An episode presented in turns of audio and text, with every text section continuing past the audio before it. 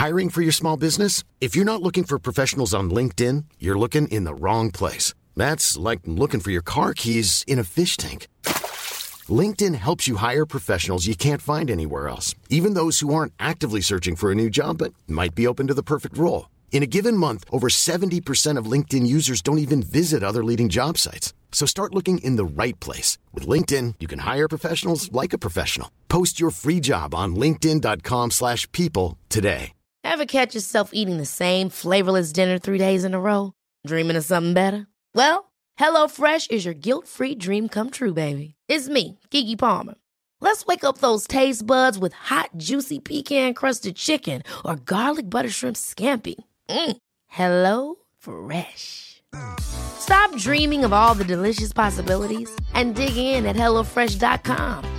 Let's get this dinner party started.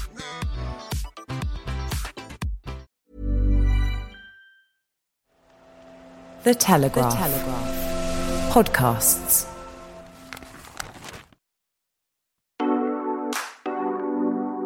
I just feel like if I can just save one person, then, you know, it's worth getting up every morning and doing the job. Today, we're talking about a subject that can be all too painful to discuss.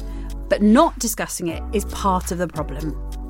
The day we're releasing this episode is World Suicide Prevention Day, and I'm back with a very special edition of Mad World to market and a guest with a very special job. Laura Campbell is the Suicide Prevention Manager for Govia Thameslink Railway, the first person to have that title and the only suicide prevention manager for any train company in the country. It's not an easy role.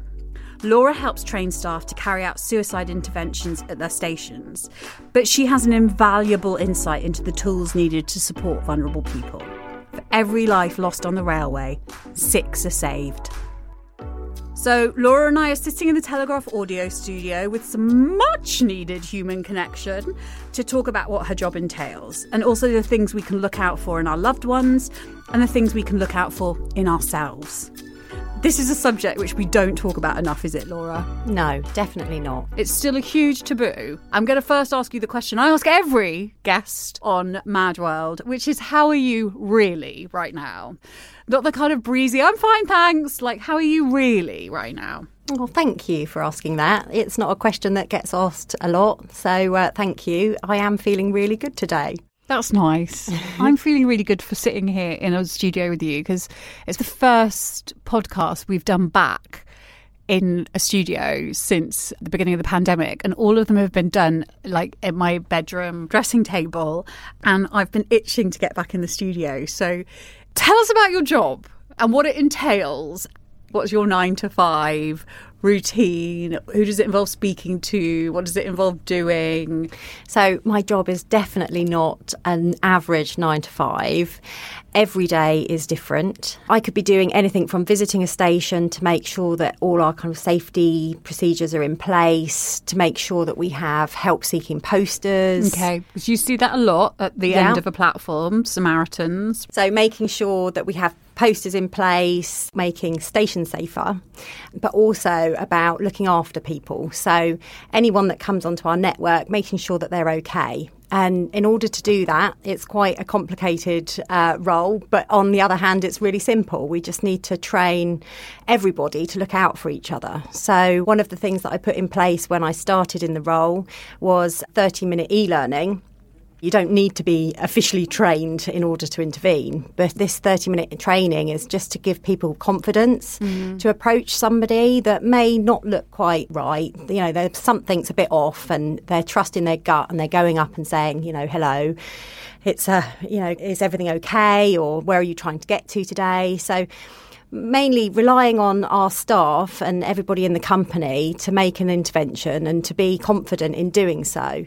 So that's part of my job. But I work very closely with the Samaritans, mm-hmm. with the British Transport Police, and with everyone within our safety. I work with pretty much everyone in the company because it's all of our jobs to be looking out for vulnerable people. Um, in the event that a tragedy has happened, um, I'm making sure that our staff are okay, mm-hmm. giving them support. So they have brilliant support. We have TRIM practitioners, which are basically peer to peer support. So a driver will be able to speak to another driver that has right. been through the experience and is able to really offer fantastic support and that works as kind of a triage system okay. and signposts to other help that that person can then have. So, do they then also get professional support? So they would get occupational health if they want to stay um, within the company, mm-hmm. but also we have trained counsellors that are external to the company and we have a, a, company called Care First that people can speak to outside of work. So there's there's quite a lot in, in place. There's also Able Futures who are able to help with mental health. So any one of our kind of staff or, or anyone in the country can contact Able Futures and they're able to help you for nine months making a plan at work and how you kind of manage your manager and it's a really good scheme as well. So there's a lot in place to help our people that have that have helped other people. Mm-hmm. So you just said you don't have to have training to intervene. There's a notion that people feel scared to intervene because they think they're going to make this the problem worse. Yeah. Whereas actually we know that you can't make the no. problem worse. So there's been a lot of scientific um, research by people much cleverer than me that says no, you nonsense. can't you can't make things worse. So I understand that's a real fear of approaching somebody and them telling you to get lost in the nicest possible way.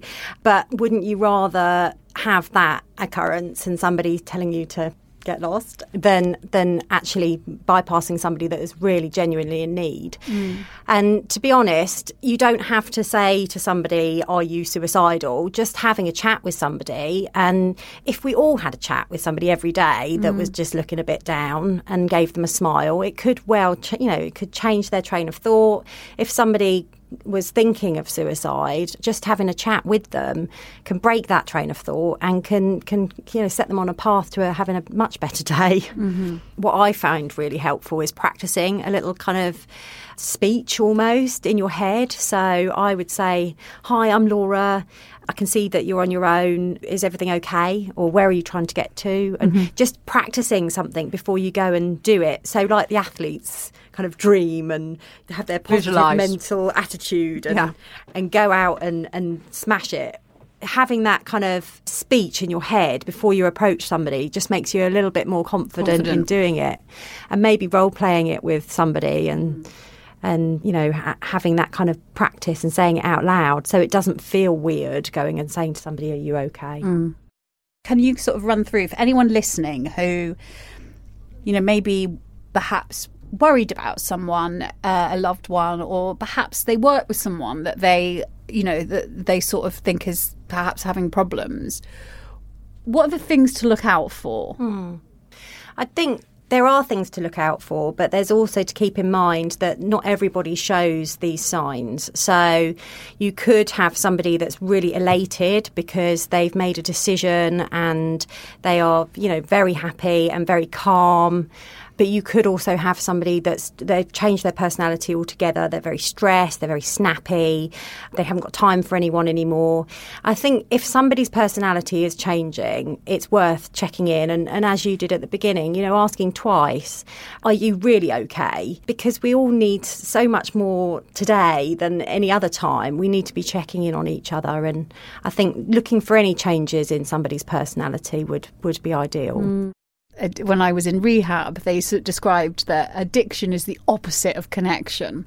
And to me, connection is at the key of good mental health really. And of course we haven't been able to have that proper connection. I mean you can't you can't look someone in the eye and have a proper conversation with them on zoom because you're looking back at yourself and going oh look my mascara's running or do you know what i mean? or something like that. And and i think that it's those little losses of connection over time that are really adding up. Certainly for me personally, my mental health has declined, and I'm lucky enough to have the tools to be able to deal with that. I'm lucky enough to be able to sit in this studio with you, Laura, and say that that's a problem. There are loads of people out there who don't have that. They don't yeah. they don't feel that they can for whatever reason they don't feel there's anyone that's going to take them seriously or that they have you know it's not even that is it? It's that thing of not even feeling like you have a right to burden quote unquote and it's not a burden someone with your feelings. What i mean to say is that that connection that like just how are you really is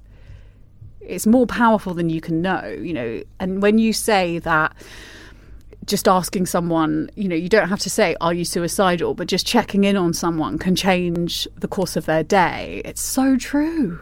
Yeah, and we've had we've had people that have written to me and said we have um, welfare officers on certain stations, and they're people that are their sole job is to kind of talk to people and and make sure that everybody's okay. And I have had a, an email sent to me saying I was actually intending to take my life, and this person spoke to me and smiled at me and absolutely, as we've said before, broke my train of thought, and I went on not to not to take my life that day, and I went on to seek help, which you know is incredible. That so powerful. Just you know to smile at somebody and just so that they think okay, maybe it is okay. So, what did the welfare officers? What are the welfare officers trained to say? Because that's really, I just think it's really useful to know for people sitting at home listening, or people that might be on their journey in at the moment. So it's nothing complicated. It's we all have conversations every day, and you know, you go and ask for a coffee in the coffee shop. You probably don't just say a coffee. You know, you'll you'll have a chat. You'll yeah. say hello, how are you? And it's as easy as that, opening up a conversation with somebody. I've made an intervention myself and I know how hard it is to do that initial approach. You're you're shaking, you've got your adrenaline running, you think, Oh my goodness, what if they say this? What if they do that? And you've just got to rise above that and think, it doesn't matter about me. Obviously, it matters about keeping yourself safe, and you know, same as on a plane, you put your own mask on first before helping others. But approaching somebody else and saying to them, it doesn't really matter what you say. So, would you like to go and get a cup of tea? You look mm-hmm. a bit down. Should we go somewhere a bit quieter so we can talk? You know, moving them away from a, an area of danger into mm-hmm. an area of safety where they feel they can talk but you know if you're if you're at all worried about somebody i would recommend phoning 999 yeah. They would far prefer you to have made a mistake and the person be fine than it be the opposite. Well this is the thing. We don't realize that just as we'll use 999 when there is a crisis a threat to our physical health or our safety, physical safety, we don't realise that we can do it for mental health reasons yeah. as well. And I think that's a really important thing to be able to say. You Definitely. can ring the Samaritans 116 123 123 116 123, but you can also call 999. And I, I just want to, we can sit here and we can talk about things that people should be doing you know, we could talk about suicide prevention. But I just wanted to get out of the way now because I think this is a really important thing. Because whenever I have written about suicide prevention or done posts about suicide prevention, often you'll get feedback from someone who didn't prevent a suicide. It came out of the blue, or nothing they did could help. And I'm wondering if there's anyone listening now who has lost someone to suicide you know, we're putting the onus on each other and saying we can all help each other. But I think it's also really important that we let people know there is obviously a kind of community responsibility to look out for each other. But if someone completes a suicide, you should not hold yourself responsible for it. No. I've um, I've blamed myself for um, a, a suicide. I was very young, and a friend of mine took their own life. And he spoke to me the night before and he said, Oh, you know, can I talk to you about something? And my other friend, her parents were divorcing. I was 14 at the time. And I said, I'm just going to talk to my friend and I'll, find you afterwards. And the next day he went on to complete suicide. And I blamed myself for a long, long time. You were 14? I was 14. And I think there's it's so many people involved when a, when somebody takes their life. It's not just that person. The ripple effect is huge. There's so many people are touched by it, and I think that to blame yourself is a, a very hefty weight to bear. Mm. often there's nothing you can do. What what we're trying to get across today is it's great if you can help, but for those that that are kind of in the aftermath of the situation and and feeling guilty, you you just have to let that guilt go. Mm. To be 14 and to experience that, that's a that's a that's an, I'm really sorry that you lost that person and you had to experience that. I mean, I know that you have other personal experience of, of suicide, and I wanted to ask you about that in a bit, if that's okay. Is that what made you want to do this job? This because this is an it's an incredible job, and you help so many people, people you'll never meet. You won't know how many people you've helped for this job, right? Can you tell me what the kind of impetus was? Sure. Well, my background is crisis management and family liaison. So, dealing with families that have had something happen to them, and the fact that if you acknowledge something that has happened, so be it something really small, so for example, somebody coming out of a really traumatic situation mm. has, has laddered their tights, and you say, Oh, I can see you've laddered your tights. Would you like a new pair? That validation of that experience can stop them having repeated trauma and, and it can it can really help with their recovery. So that was something that I was really interested in. And I went on to kind of research quite a bit into trauma and, and I did some training and was so interested in the whole topic. And when this job came available, I absolutely had to have it. There was just no stopping me getting this job. I felt like it was made for me. Um, as you've kind of alluded to, my, my grandmother took her own life on the railway when my mum was 4 mm-hmm. And um, that's had an effect on my life, even though I obviously never met mm. her, because of the way my mum is and because of the kind of ripple effect of her childhood changing. And it's, it's had such an impact. And I just feel like if I can just save one person, then, you know, it's worth getting up every morning and doing the job.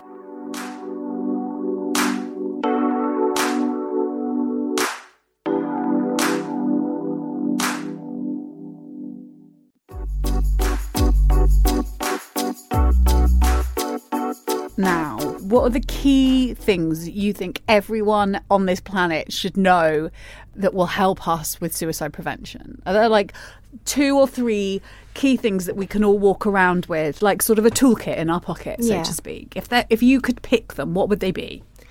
I think knowing that you will never know what somebody else is going through. So even though you think you know, don't don't assume that you do know. So if you're talking to somebody and they start to tell you and they are opening up about their situation, don't say, "Oh, I've been there. I know how you feel," because you will never know mm. how somebody else feels. So listen. So listen and don't give advice. See, that's really interesting because I think we live in such a solutions based culture, and actually, and we think if someone comes to us, we have to be able to give them the cure, the, the, yeah. the, solution to their problem.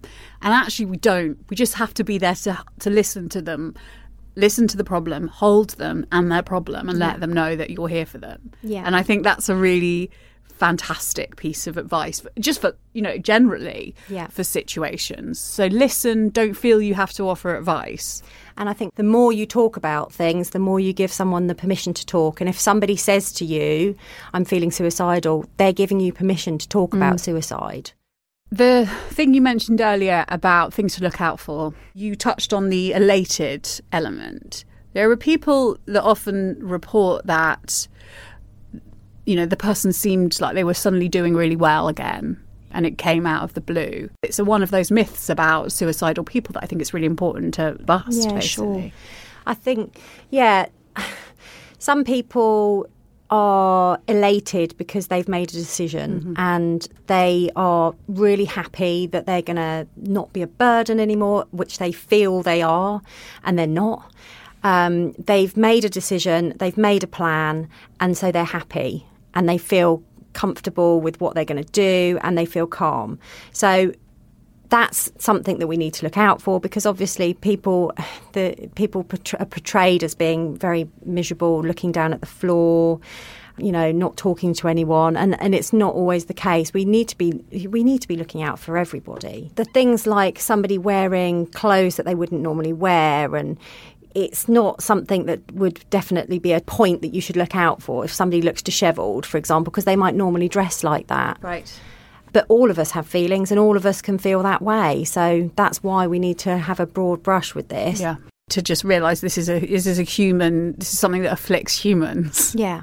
So let's talk a bit about there's such a taboo about suicide. It's like when I was younger, much younger, and I remember saying to someone I loved that I I was thinking about that kind of thing. I had some suicidal ideation.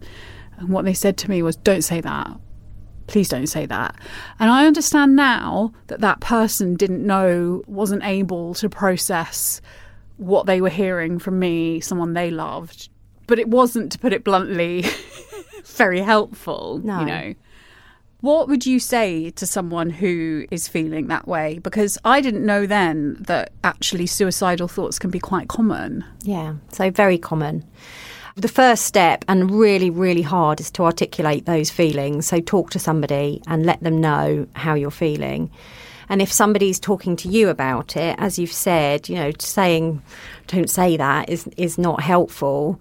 Thanking them for opening up and trusting you is a really good step there are so many people that would want to speak to you and talk to you your friends, your family, a GP. Mm. There are so many charities out there. And I know it's, it's really hard to take that first step, but once you've taken that step and made a phone call, I mean, the Samaritans aren't just there for somebody that's suicidal. They're there for anyone at any point in their in their lives that they feel they need to speak to somebody and they can't speak to anybody else. Mm.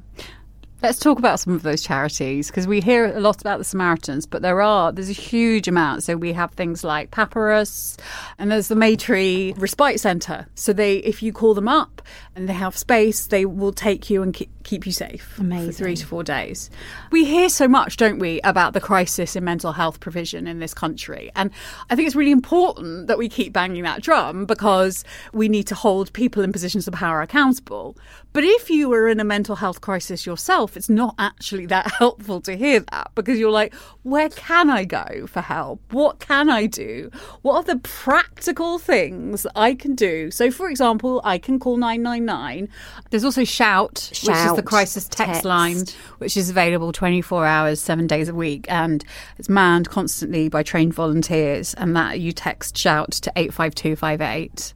Are there any other places that you would recommend? So there's a really good app called Hub of Hope, and that gives access to all the charities locally and can help you connect with somebody that will give you help. That's amazing. And also, it's worth noting that since the pandemic, all NHS trusts in England, I don't know whether they've rolled it out in Scotland, Northern Ireland, and Wales yet, but certainly in England, they all have a crisis emergency mental health phone line now. So there is stuff there. The thing to remember is we hear so, yeah, again, we hear so much about how bad mental health provision is and, and so on and so forth. And, and, you know, and I say that su- suicide is, you know, still a great taboo, but we still, we are talking about it a lot more than we, than we used to. What, from, you know, from your own personal history, but also from the work you do, how much improvement have you seen in recent years? So, from my own personal experience, there's been a lot, lot more people willing to talk to me. So, when I say what my job role is as suicide prevention manager, people are given permission to talk about suicide, and it's often quite a relief. So, I've had people that will talk to me, and they've never talked to somebody else before about their suicidal thoughts, and I have had one person that's gone and had medical help because of it which is a really, really positive story for me because I was very privileged to be in the situation where, where I could help. So I think we've moved on. People are talking more, but I often say at a dinner party, if somebody says, well, "What do you do for a living?" I I think, do I tell them or don't I mm. tell them? I think people now talk a lot more and are a lot more willing to actually have that conversation, and and they'll give examples of, you know, their own experience of suicide, and you know, a, a lot of people will know somebody that's taken their own life but especially since my mum, her mum taking her life, she never spoke about it. Mm. And it's she she talks about it a bit now, and I say, you know, it's really helpful for you to talk about it, and also for others to kind of hear your story and to know that you've got through life. She's called Carol I Can Do It because she does such a fantastic job of crashing on and, and getting on with life and doing everything that she wants to do. And um, I think that she would have really helped a lot of people, and a lot of people would have been able to help her mm. in those days. But as it was, things have things are so much better now. Mm. But there's always room for improvement. Tell me, Laura, what would you like to see happen in the workplace generally? So not just on the railways, but what would you like to see in terms of you know how can we support our staff better with this stuff? Okay, I think supporting staff generally is the way to go. So, having an open door policy as a manager and saying you can talk to me about anything. And also sharing. So, a lot of what we do internally at Govia Thameslink Railway is about sharing stories. Mm-hmm. So, we have something called a brunch and learn, mm-hmm. and we'll have somebody on that's had mental health problems, and we'll talk about them, and we'll absolutely break the taboo of I had a problem with drink and therefore my manager sacked me. It, it's not the case. Their manager got them support, their mm. manager helped them, they had time off and they got through it. So we're very much encouraging people in the in the workplace to talk about things. And I think if workplaces could do something along those lines, that would be really helpful. Managers have a lot of responsibility, but also especially now when we're mainly phoning and talking to people on Zoom and Teams and things like that, just asking twice, are you okay? The things that we've discussed already that, that I think are really important to, to make sure that somebody is talking to you and, and able to open up to you. And if you don't have that relationship with somebody, getting somebody else that does to have a chat with them. So maybe someone in your team could to, could make that call. Mm-hmm. Just checking in, making sure that everybody's okay would go a long way to, to helping with suicide prevention. Mm. And let's uh, talk a bit about, you know, obviously in suicide prevention circles, there are lots of campaigns. And in fact, I ran one with the MP at the time, Luciana Berger. Uh, we wrote to all the editors of major newspapers and news channels and asked them to adopt the Samaritans guidelines on language. So, for example, we try not to say that someone committed suicide because obviously it does hark back to a time it was a criminal offence, which yeah. is ridiculous as that may sound. So we tried to say die by suicide. Why does that stuff matter? Because it because people go, well, come on, it's just language, and it's actually like if someone is more able to talk about suicide and feels less ashamed of it and less like they're a criminal, are they less likely to complete I don't know if, if that's the fact, but the, the way that we talk and language is so important because if you are, as you say, criminalised or it's put upon you that your son or daughter has committed suicide, it's not helpful for anybody that's involved. And mm. the way that we talk to each other, it's just we just need to be kinder. And the more we talk about it, the more that we learn how to talk about it and the right phraseology and the right way of speaking, the further on we're going to get. And what are there are there any other kind of common myths and misconceptions about suicide that you would like to see changed? So there's a lot in place to help our people that have that have helped other people. But I will say that one of the myths is um, about drivers and the fact that you know they're just doing a job. I think at the end of the day, they're they're not going to work expecting to um, mm. to cause a, a death and they have their own families and their own lives. So it's an absolute you know catastrophe if if something happens to them and, and, we need to safeguard the drivers and make sure that they're okay and all the team mm. and it does have a ripple effect a massive ripple effect again i have to say again you are not a burden no we want you not. here the universe wants you here what about like there's a there's a sort of myth isn't there that if someone is serious about suicide, then they wouldn't be talking about it. So that, that's definitely a myth. It's really unhelpful. Really unhelpful. Really unhelpful. Yeah, to say that somebody that's thinking about it isn't going to talk or is going to talk, we do, we do, we don't know if somebody's serious at all. So only they will know And even if they feel like they're serious and are going to take their life, there's still room. So nothing's inevitable. Mm-hmm. So there's still room for us to intervene and for us to kind of help that person or for them to seek help themselves. Mm-hmm. And let's you know try and leave this on a positive thing because you talked about the person that wrote to you and said that it was you know that they they didn't kill themselves that day and I think it's really important to underline the fact that things will get better. You can't you can't know how amazing life is going to get and what's around the corner. And people who have suicidal feelings do get better. They don't have them forever. No. For every life lost, six are saved which is an incredible um, figure. We we talk about interventions a lot, which is where somebody has been saved. Mm-hmm. They've more than doubled in the last three years. Really, and I truly believe that's people having more confidence to go and intervene and to make that intervention. So, you know, there are there are people that are desperate to help you and to talk to you and to, to offer you hope. And as you've said, you know, who knows what's around the corner? We're we're all living in a world where got so much adrenaline pumping through us at the minute, and it's it's not a natural state to be in where we're all constantly worried about what's going to happen. Where do I have to wear a mask? You know, all these mm. this just bizarre situation for everybody. And if you're going through a mental health crisis, it's just it feels so much worse. And we talked earlier about the connection and, and not having, you know, that connection with people. I think that that is something that is really integral in, in all of this and people's mental ill health. But there are people that want to talk to you and there mm. are people that want to make things better. And crucially, you are not a burden and neither are you alone. Thank you so much, Laura. It's been a real privilege to chat to you. Pleasure. Thank you, Bryony.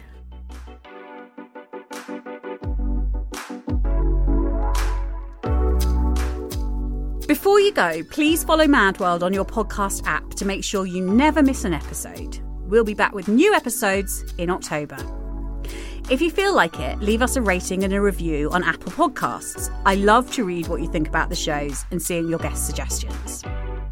The Telegraph also let me loose in column form, so if you'd like to hear more from me, head to telegraph.co.uk forward slash madworld and you can get your first 30 days access to the website completely free. And if you've been affected by anything we've talked about in our podcast today, the following organisations offer free and confidential support over the phone. The Samaritans can be reached 24 hours a day, 7 days a week on 116 123. Or you can contact the mental health charity Mind for advice on a range of mental health issues. Their phone number is 0300 123 3393. That's 0300 123 3393. Then there's Young Minds, who provide support if you're a parent or a carer worried about a child's welfare. They're on 0808 802 5544. That's 0808 802 5544. If you prefer text support, Shout is a 24 7 UK crisis text service available for times when people feel they need immediate support. By texting Shout to 85258, you'll be put in touch with a trained crisis volunteer who will chat to you by text. And importantly, remember this you are not alone.